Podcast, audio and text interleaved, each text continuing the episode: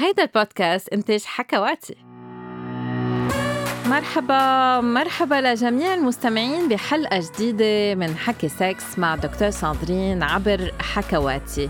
واليوم بحب رحب بدكتور وفاء التنطاوي، طبيبة نسائية متخصصة بالعلاقات الجنسية والعلاقات الزوجية، ورح نناقش سوا اليوم موضوع المشاكل الجنسية بالبلاد العربية، وأكيد رح نجاوب على الأسئلة اللي وصلتنا عبر وسائل التواصل الاجتماعي. دكتور وفاء، كيفك؟ أهلاً دكتور ساندرين، الحمد لله تمام. كيفك أنت؟ ماشي الحال. أنا بحب وضح أنك عم تحكينا من لندن. حقيقي أنا بحكيكم من لندن، طبعاً مع ظروف العزل دي كلنا قاعدين في البيت، محبوسين في لندن تقدري تقولي. دكتور وفاء، فيكي شوي تعرفين عن نفسك؟ أنا بعرف أنك مش بس بتشتغلي بلندن، عادة كمان بتروحي على مصر وعلى السعودية. فيك تحكينا شوي عن شغلك، عن خبرتك؟ أوكي، أنا طبعا زي ما أنت قلتي أنا اسمي وفاء التنطاوي، أنا طبيبة نساء ولادة أصلا، لكن أثناء وجودي في المملكة المتحدة عملت دراسات أعلى شوية وخدت تخصص من النساء والتوليد، وهو صحة المرأة وتنظيم الأسرة والصحة الإنجابية. لكن في نفس الوقت أثناء الدراسة بتاعتي لاحظت إن في مشاكل كتيرة جدا إحنا مش مدركينها، أو بمعنى آخر مش موجودة على الخريطة في الوطن العربي، وهي المشاكل الجنسية. فده بصراحة خلى عندي شغف شوية إن أنا أتعلم أكتر، فبدأت أدرس في الطب الجنسي. والطب الزوجي، أو خلينا نقول العلاقات الزوجية. فحصلت على دراسات في الطب الجنسي بالنسبة للمشاكل الجنسية بين الأزواج أو الأفراد، فحصلت على دبلومة في هذا المجال. وبعد كده حسيت برضو إن زي ما أنتي أكيد من خبرتك تقدر تقولي إن دايما مش لازم دايما تكون المشكلة الجنسية مشكلة قائمة بذاتها، غالبا بيبقى فيها عوامل كتيرة جدا حواليها. فحسيت إن دراسة العلاقات الزوجية ممكن يفيدني في الموضوع ده، فبرضو عملت زي ماستر كده في العلاقات الزوجية عشان ده يكمل الصورة اللي أنا بعملها. وحاليا أنا بنهي برضو دراسات في علاج الإدمان الإباحي. واو، أوكي، يعني عم تشمل كل شيء، العلاقات بالزبط. الجنسية، الزوجية، وحتى الفرد إذا في إدمان على المواد الإباحية. أنا لاحظت هنا في المملكة المتحدة وكمان في الوطن العربي، زي ما أنت حضرتك تكرمتي وقلتي في المقدمة، إن أنا بشتغل في لندن وبشتغل في مصر وبنروح السعودية، بشتغل في السعودية، وكمان بشتغل أونلاين من أي مكان سواء في الوطن العربي أو خارج الوطن العربي. فالحتة اللي هو الإدمان الإباحي ده بقى ظاهرة دلوقتي، فحسيت إن أنا لازم أتعرف عليه أكتر أو أتعلم عنه أكتر عشان أقدر لو ظهر في كمشكلة في المريض، خلينا نقول مش مريض، خلينا نقول إن هو كلاينت أو الشريك اللي قدامي، أقدر أساعده. لأن يعني موضوع الطب الجنسي ده موضوع متفرع زي ما انت عارفه. هل هالظاهره عم بتشوفيها اكتر بالبلاد العربيه من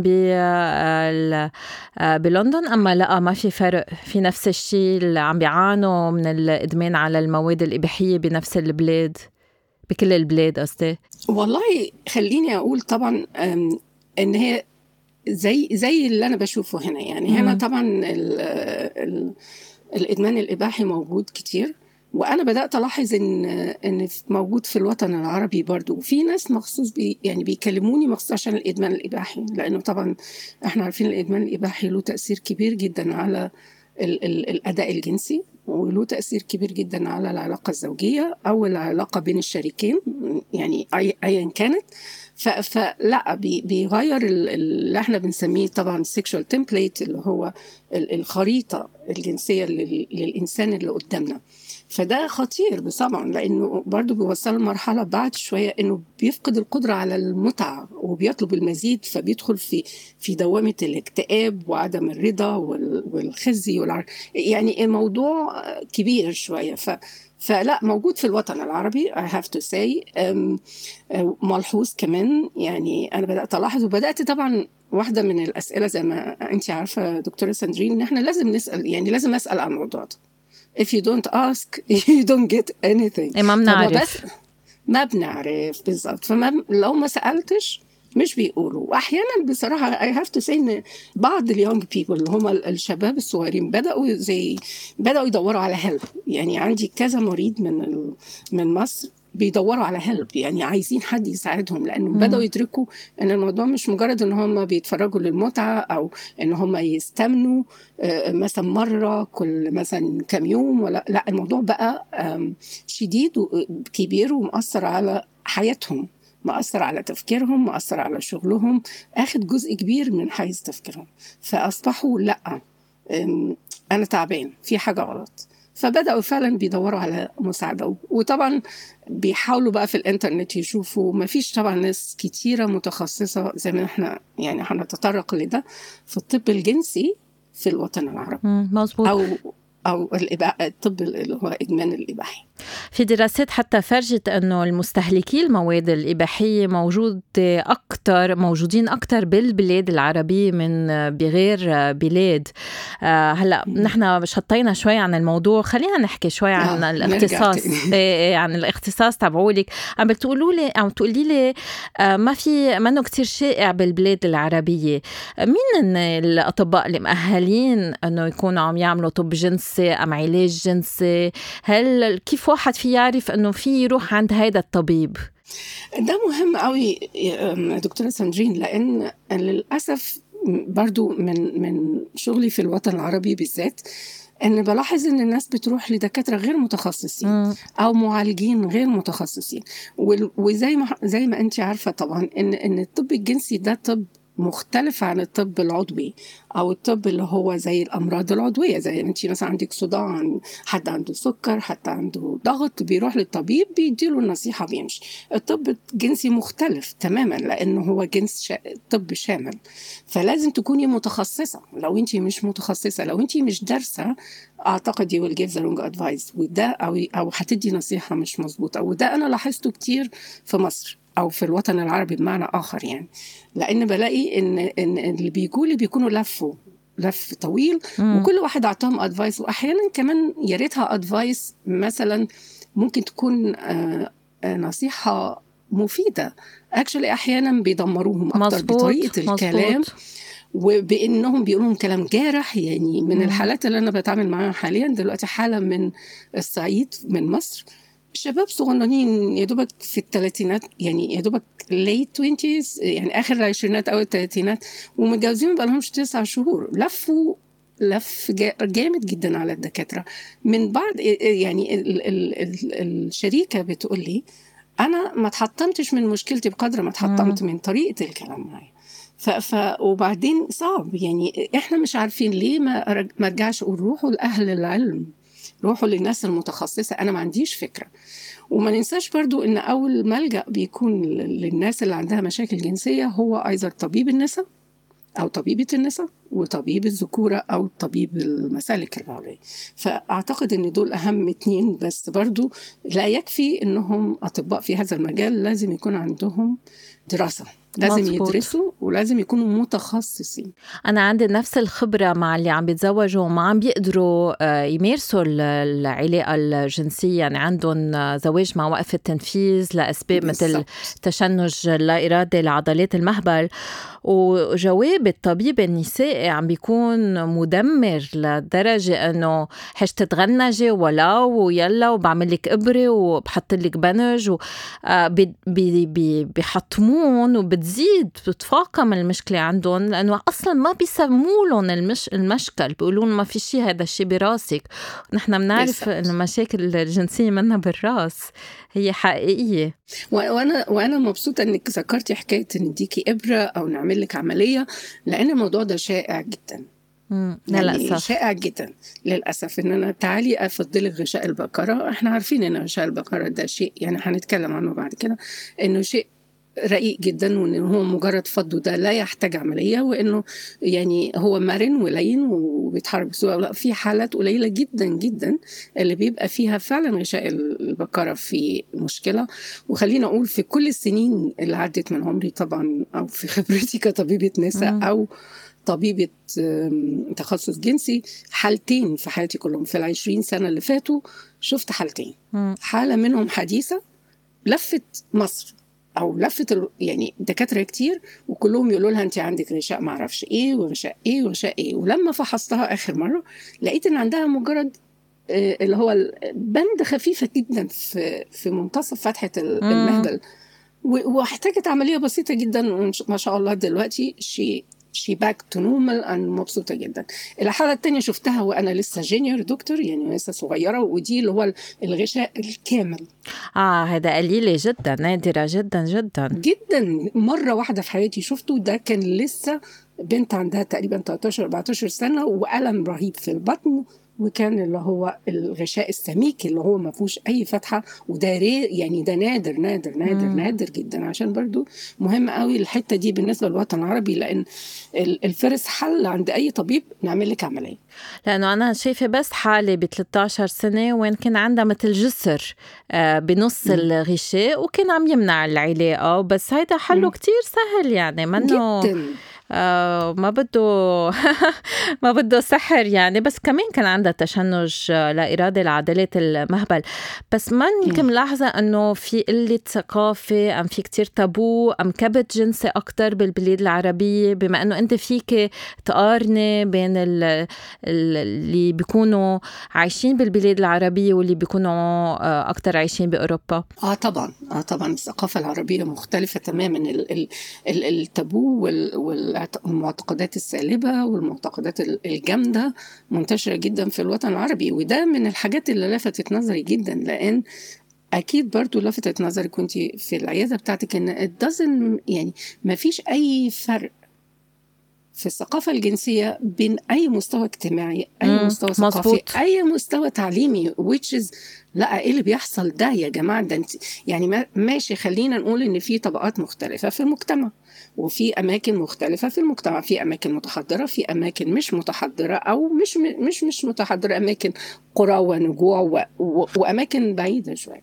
لكن أنا بلاحظ إن actually الثقافة الجنسية والجمود اللي عندنا في الثقافة الجنسية والمعتقدات اللي موجودة في الثقافة الجنسية ما زالت موجودة في كل الطبقات. وده صراحة بيلمني جدا، لأن لدرجة إن في ناس أنا يعني طبعا من شغلنا برضو بنعرف معلومات عن الشريك اللي قدامنا أو الشريكة، لأن ده مهم، ده بيضيف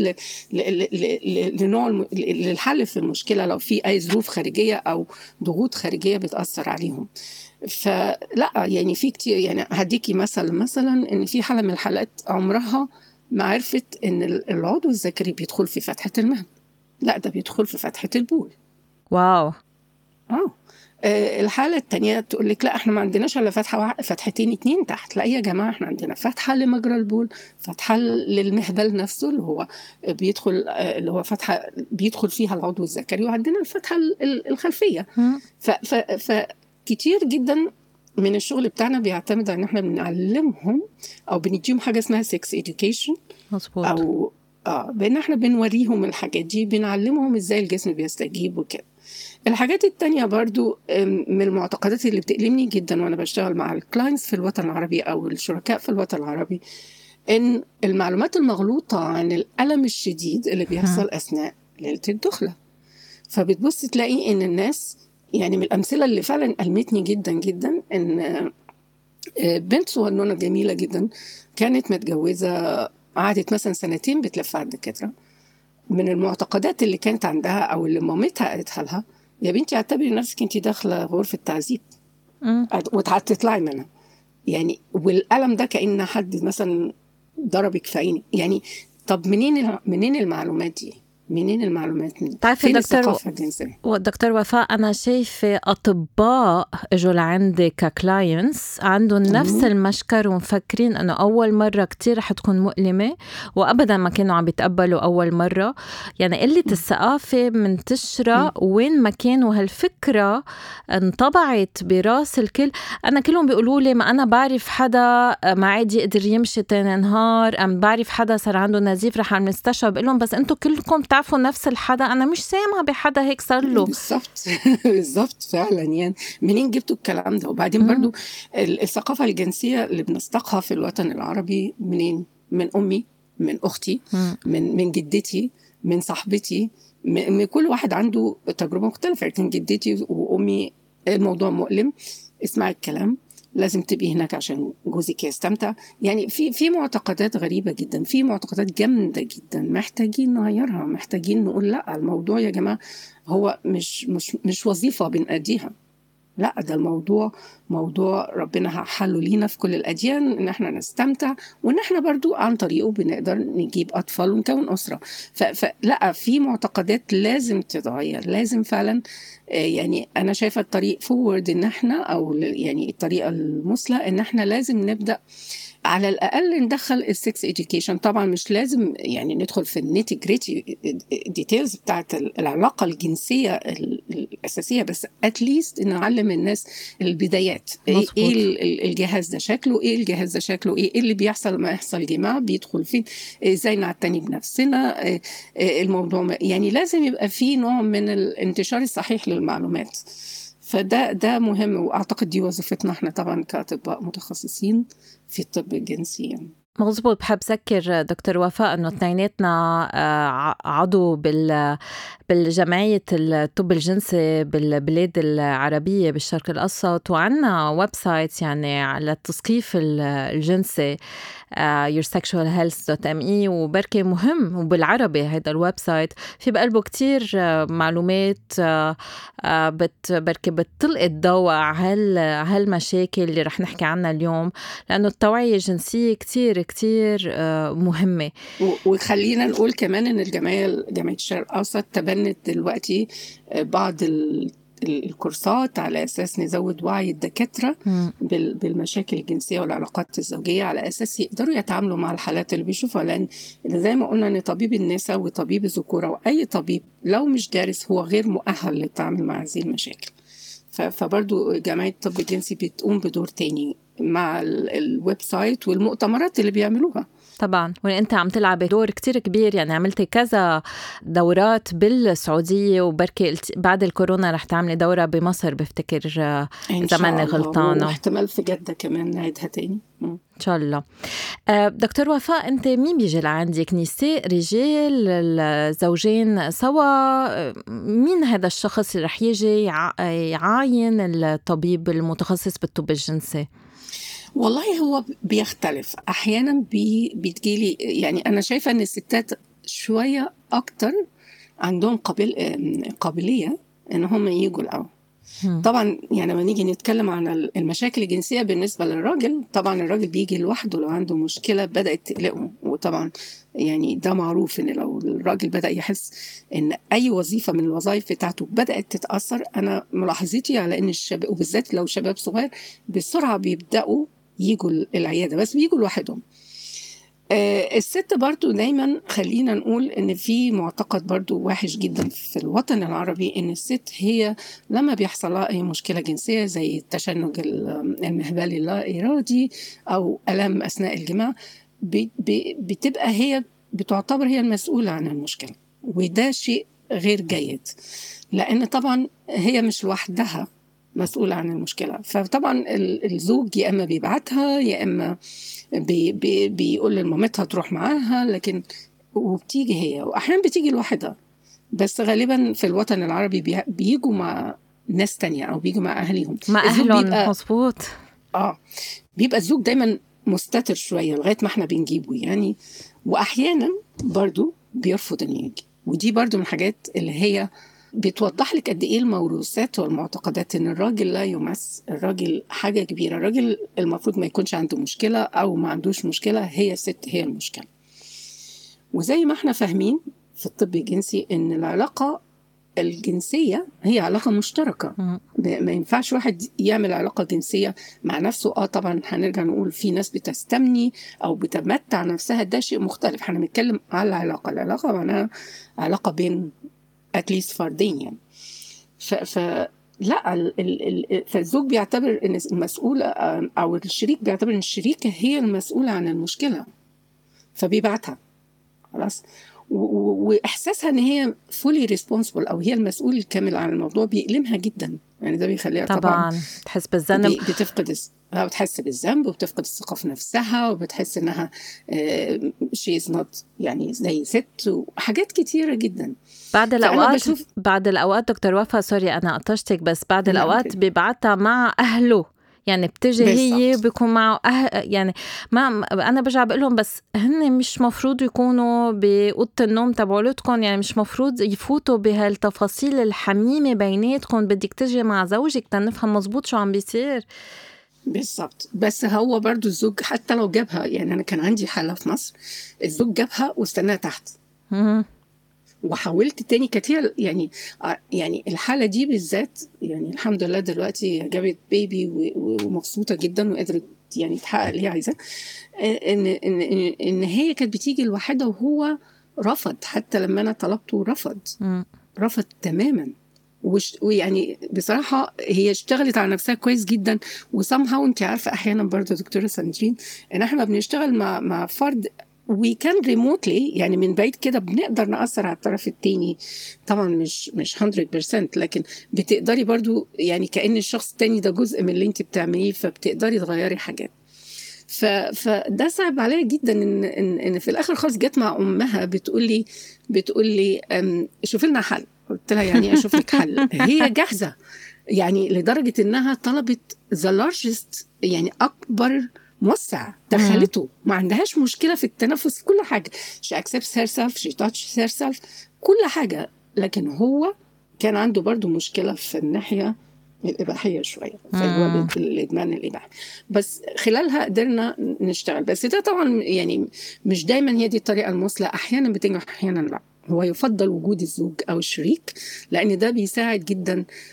زي ما احنا عارفين ان كل واحد بيشوف الامور, خلينا نقول العلاقه الزوجيه زي عمله بوجهين طبعا, فكل واحد بيشوف الوجه اللي هو شايفه مش بيشوف الوجه التاني, وكل واحد بيستقبل المشكله بطريقته.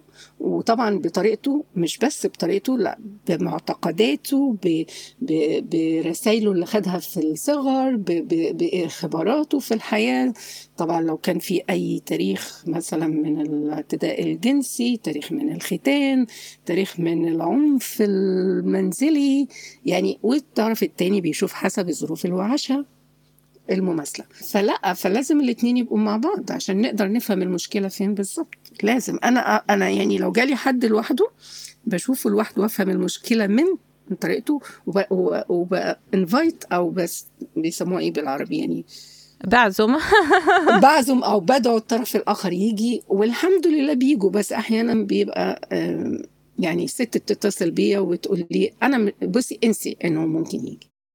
أنا عادة بقول لهم نحن ما بدنا الشريك لأنه هو غلطان أم الحق عليه, لا بدنا إياه لأنه شريك بالعلاج, بده يساعد, بده يسند, بده يكون هو موجود تيشجع الشخص التاني, ما بقى يحط ضغط على التاني. لأنه بس يكون في كتير ضغط وردة فعل سلبية من الشريكة من الشريكة, هون ما بيقعدوا بيجربوا, يعني ما بيعود في اتصال حميمة بين الزوجين أم الشريكين. حكيت شو عن الختان, وبركي مهم نحكي عنه لأنه أنت بتشوفي حالات, أنا ما بشوف حالات ختان بلبنان, بركي بمصر بتشوفي حالات. فيك تفسينا شوي عن الختان, شو هو, شو عم مين عم يعمله, وليش يعتبر بركي تشويه أم جريمة؟ طبعا التشويه, الختان هو جريمة بكل المقاييس والمعايير, لأنك يعني بتقتطعي جزء مهم جدا في جسم المرأة وبدون رأيها. ماشي, ده مش بس انك بتقتطع جزء مهم من جسم المرأة اللي هو الجزء الحساس اللي هو اساسي في العلاقة الجنسية, لكن برضو بتعرضيها لنوع من انواع الصدمات بالألم, وحاجة اتعملت غصب عنها, وحاجة هي مش عايزاها مش فاهماها في سن صغير. فطبعا الحاجات دي كلها بتأثر على جسم الأنثى جدا جدا, وبتأثر على شعورها بالمتعة. شو اللي بيقطعوا, شو اللي بيصير في قطع له؟ أي منطقة محددا من المنطقة اللي بيقطعوها منطقة البذر, اللي هي الجزء اللي بيبقى فوق الفتحة بتاعة المهبل. تمام, هو أعلى جزء فوق فتحة المهبل هو متصل بالشفتين الصغيرين. خلينا نقول إن طبعا بيختلف نوع الختان من مكان لآخر, ودي من المشاكل اللي ممكن نلاحظها إن هي يعني اختلاف الثقافة الجنسية والاجتماعية في أماكن دون أخرى. يعني مثلا هو مش منتشر في السعودية, مش عندكم في لبنان مثلا, لكن هو موجود أكتر في مصر. وبالذات مش في مصر كبلد، لا في أماكن معينة من مصر، في السودان، في أثيوبيا، في أماكن في أفريقيا كتير. وده طبعا يعني في حملات قوية جدا ضد الختان، لأنه طبعا بيحرم المرأة من حقوقها الإنسانية والشرعية. فطبعا ساعات بيبقى مجرد ان هو القطع دوت او من البزر دوت بيبقى جزء بسيط، وساعات بيبقى استئصال لجزء كبير، واحيانا بيعملوا الاصعب من ده كله ان هم بيستأصلوا البزر وبيقفلوا الجزء المهبل بالكامل، يا دوبك بيسيبوا فتحه صغننه جدا يا دوبك تسمح بمرور البول. فالحاجات دي كلها طبعا لها تأثير شديد جدا لما بيحصل الزواج، يعني أولاً العلاج ما بيحصلش، بيبقى مؤلم جداً لأن ما فيش مساحة يدخل.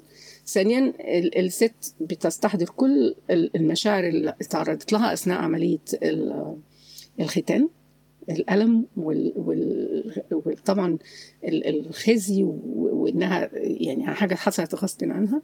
ثالثاً الجزء اللي هو المفروض بيعتبر الجزء اللي هو المحفز للمتعة والمحفز للعلاقة بيبقى مش موجود. فطبعا الختان دي مشكلة صعبة جدا جدا يعني. أنا ليه فتحت الموضوع لأنه إجا كذا سؤال من المستمعين بخصوص الختان، يعني إيش هنا سؤال من شخص عم يقول لي هل لازم أختن بنتي؟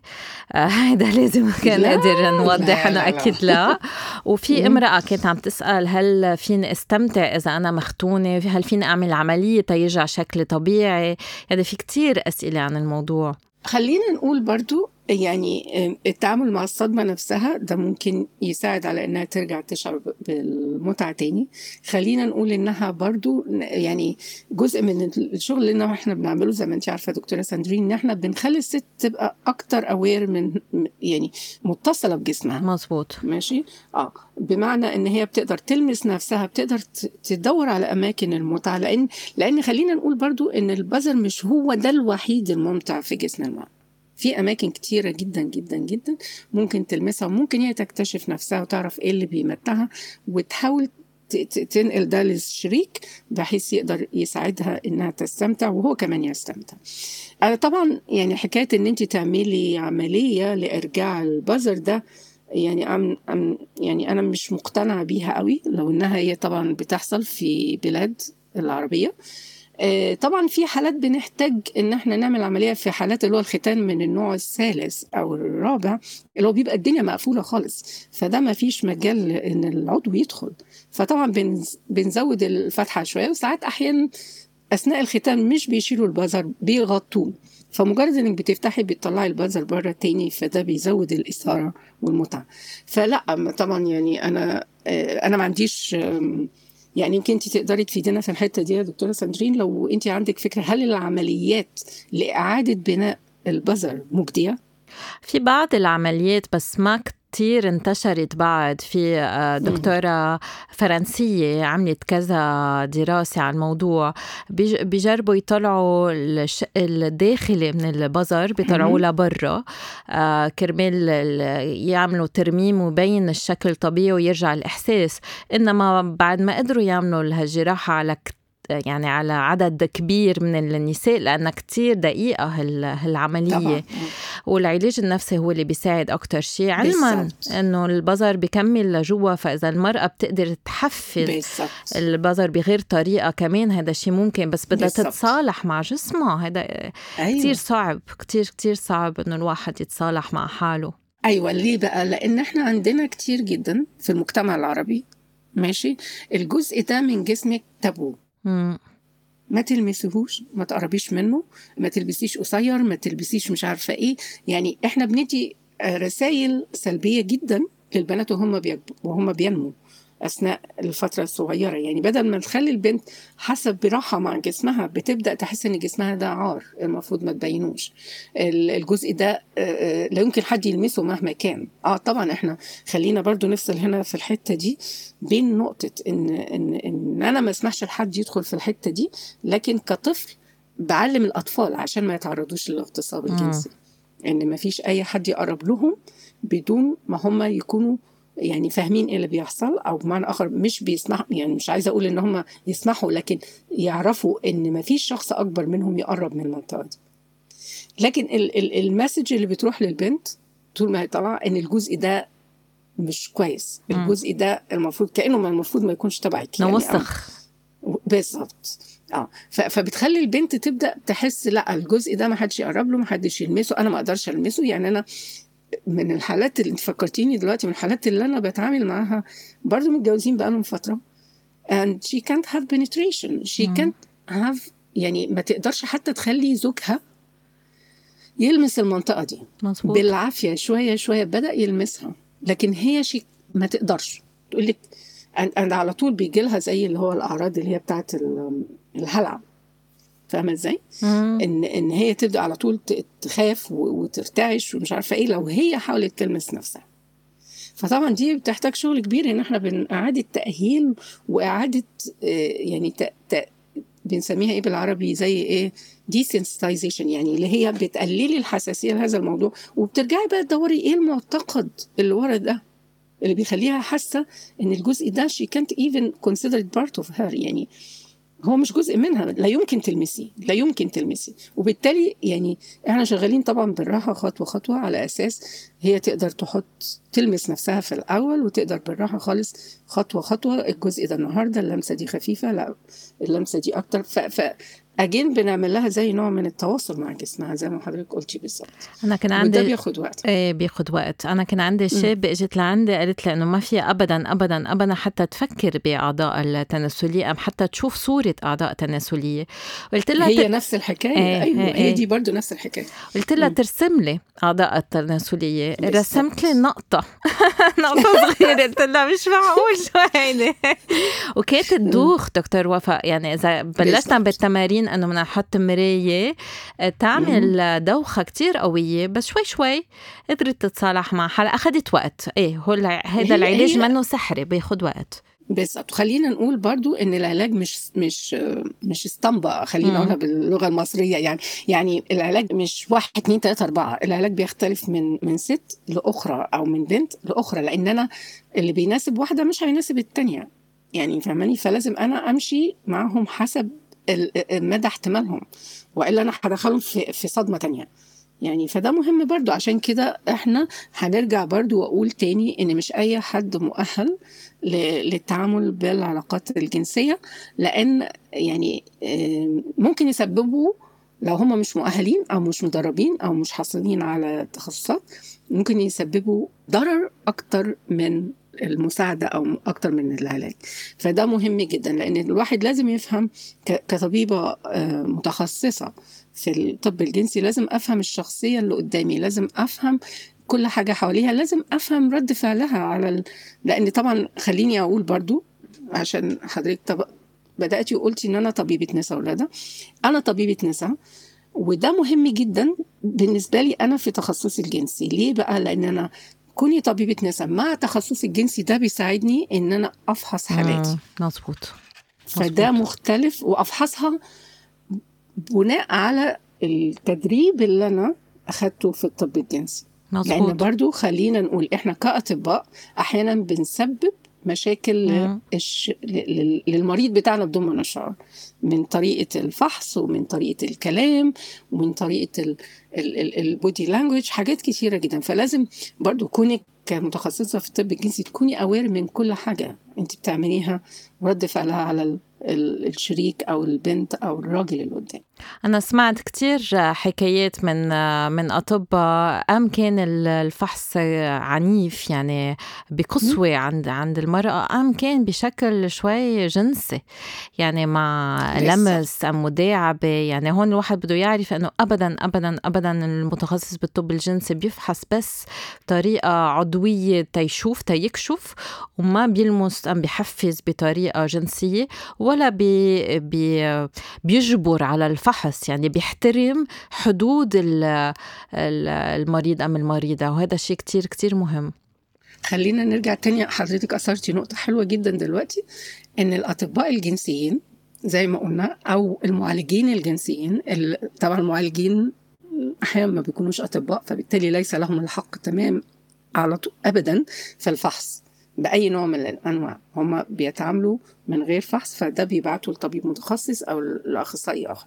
لكن خلينا أقول أن الطب الجنسي طبعا مش منتشر في الوطن العربي، وللأسف لغاية دلوقتي عندنا ناس بتمارسه بدون وعي أو بدون تدريبات أو بدون حصول على شهادات معترف بيها. كمان حتى لو في أطباء جنسيين متدربين في مصر، ما فيش أي منظمات أو هيئات تقدر تنظم العمل في هذا المكان. فحديك أنا مثلا في المملكة المتحدة، في إنجلترا، هنا في لندن، عندنا تنظيمات كتيرة، منظمات كتير، هي تنظيمات ولا منظمات كتيرة جدا مسؤولة عن مراقبة الأطباء الجنسيين أو المعالجين الجنسيين. مش مراقبة بمعنى مراقبة، يعني لازم تتأكد إن الطبيب النفسي سوري الطبيب الجنسي أو المعالج الجنسي يتبع أو بيمشي على المعايير اللي هم بيحطوها. ففي معايير معينة، وكل سنة لازم أجدد اشتراكي، لو ما جددتش اشتراكي ما أقدرش أشتغل، ولازم أجدد اشتراكي بما يثبت إن أنا أهل لهذا النوع من العمل. فاهماني إزاي؟ عندنا برضو Code of Ethics اللي هو مبادئ أخلاقية، تمام، بنمشي عليها. منها ان انا لازم لو انا هفحص كطبيبه او انا هعمل حاجه لازم باخد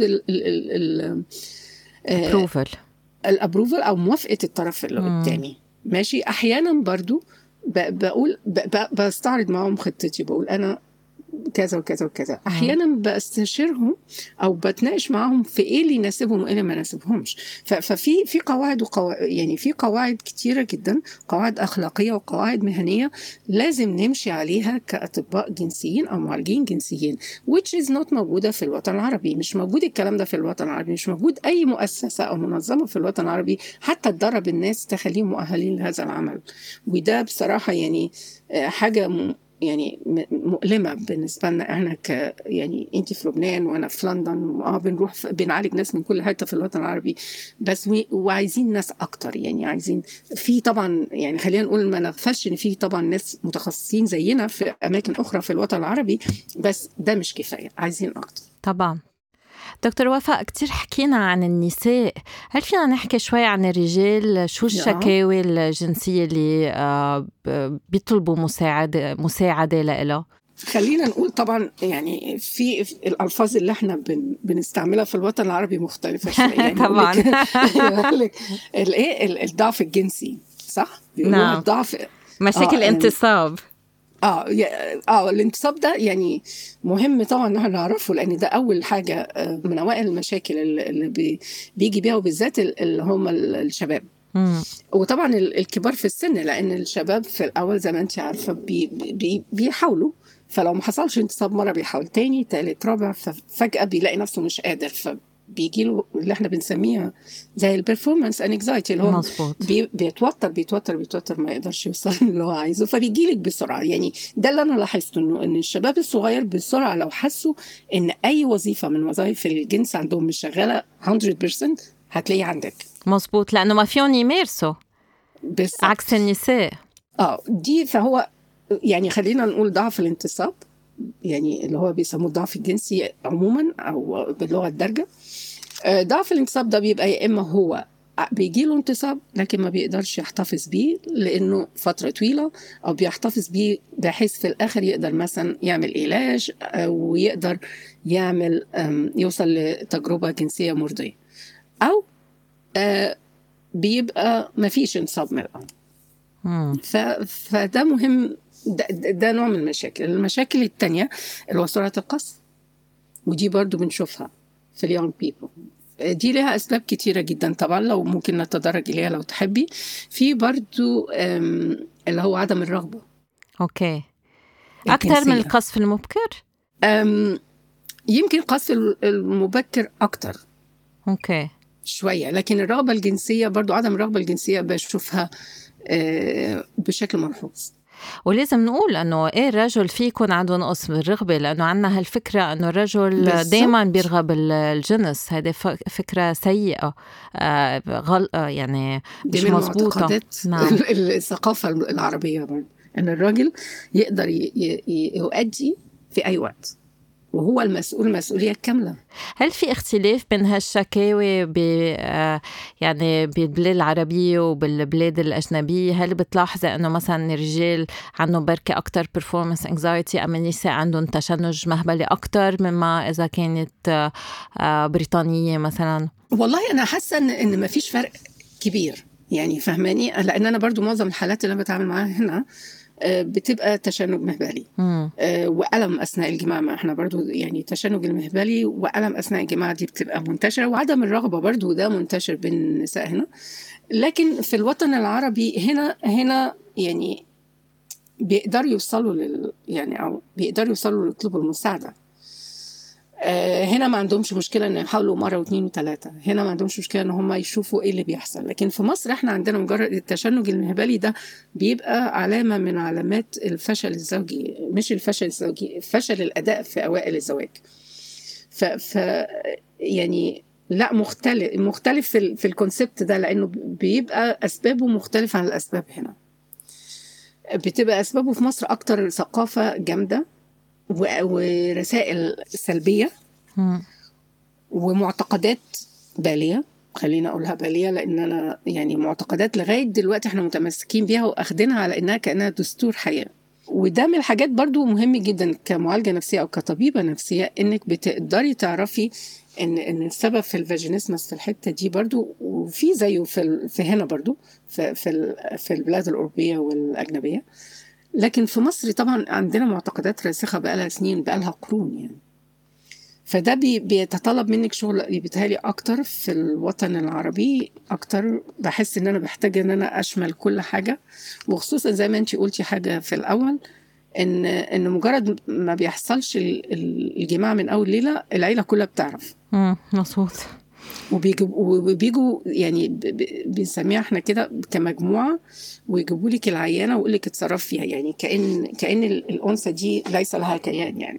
يعني خليني اقول لك مثلا ان انا من الحالات اللي انا شفتها الاجازه اللي فاتت في مصر، يعني البنت دي very well educated ومن very high class family، خلاص، وكمان مامتها في المجال، خلينا نقول في مجال الطب، وكلهم جايين مع بعض. فانا ما بقيتش عارفه اتصرف ازاي، يعني بتقدم لي نفسها انا فلانه الفلانيه وكده. فقلت لها معلش انا اسفه، بس حضرتك خليكي هنا وانا هشوف البنت الواحده وبعدين ارجع لك. ففهماني ازاي؟ فكله يعني ده كمان بيحط ضغط جامد جدا جدا عليكي وعلى البنت نفسها في انك تتعاملي بالمشكله دي. فانا بحاول اقول لهم لا، المشكله دي خلاص اتقفل عليها، ما حدش تاني له داخل. وبصراحة يعني في حالة من الصعيد أنا بتعامل معها حاليا، كان عليهم ضغط جامد جدا جدا من الأسرة، جدا جدا يعني. فمجرد ما بدأنا نشتغل مع بعض، يعني قالوا لي خلاص هم ما لهمش دعوة بأي حاجة، احنا قدرنا نطلعهم بره الموضوع.